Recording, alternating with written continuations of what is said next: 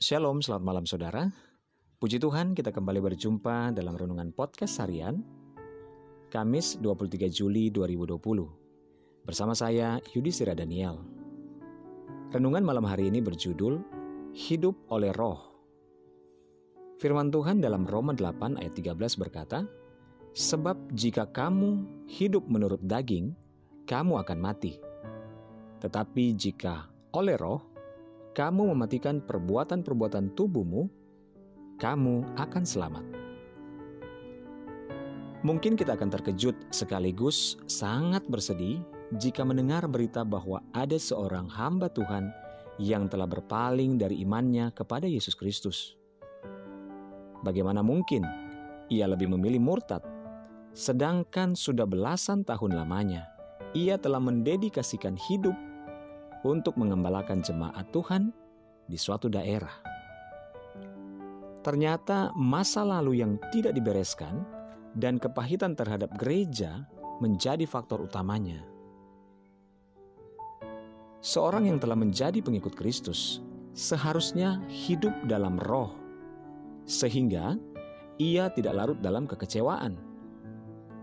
Bersedia untuk selalu mengampuni, dan imannya tidak dapat dipengaruhi oleh apa pun, karena Roh Allah yang ada di dalamnya lebih besar. Bukankah Roh Kudus berdiam di dalam diri kita? Karenanya, karenanya saat kita mulai salah dalam bersikap atau bertindak, Roh itu akan mengingatkan kita. Dan bila kita mengeraskan hati, maka cobaan dan godaan akan menghancurkan hidup kita.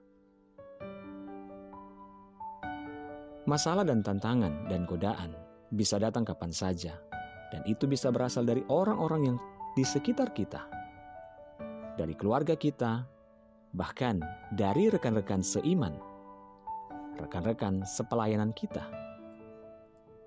Kalau kita mau hidup dipimpin oleh Roh Kudus, kita tidak akan jatuh dan tidak akan kalah.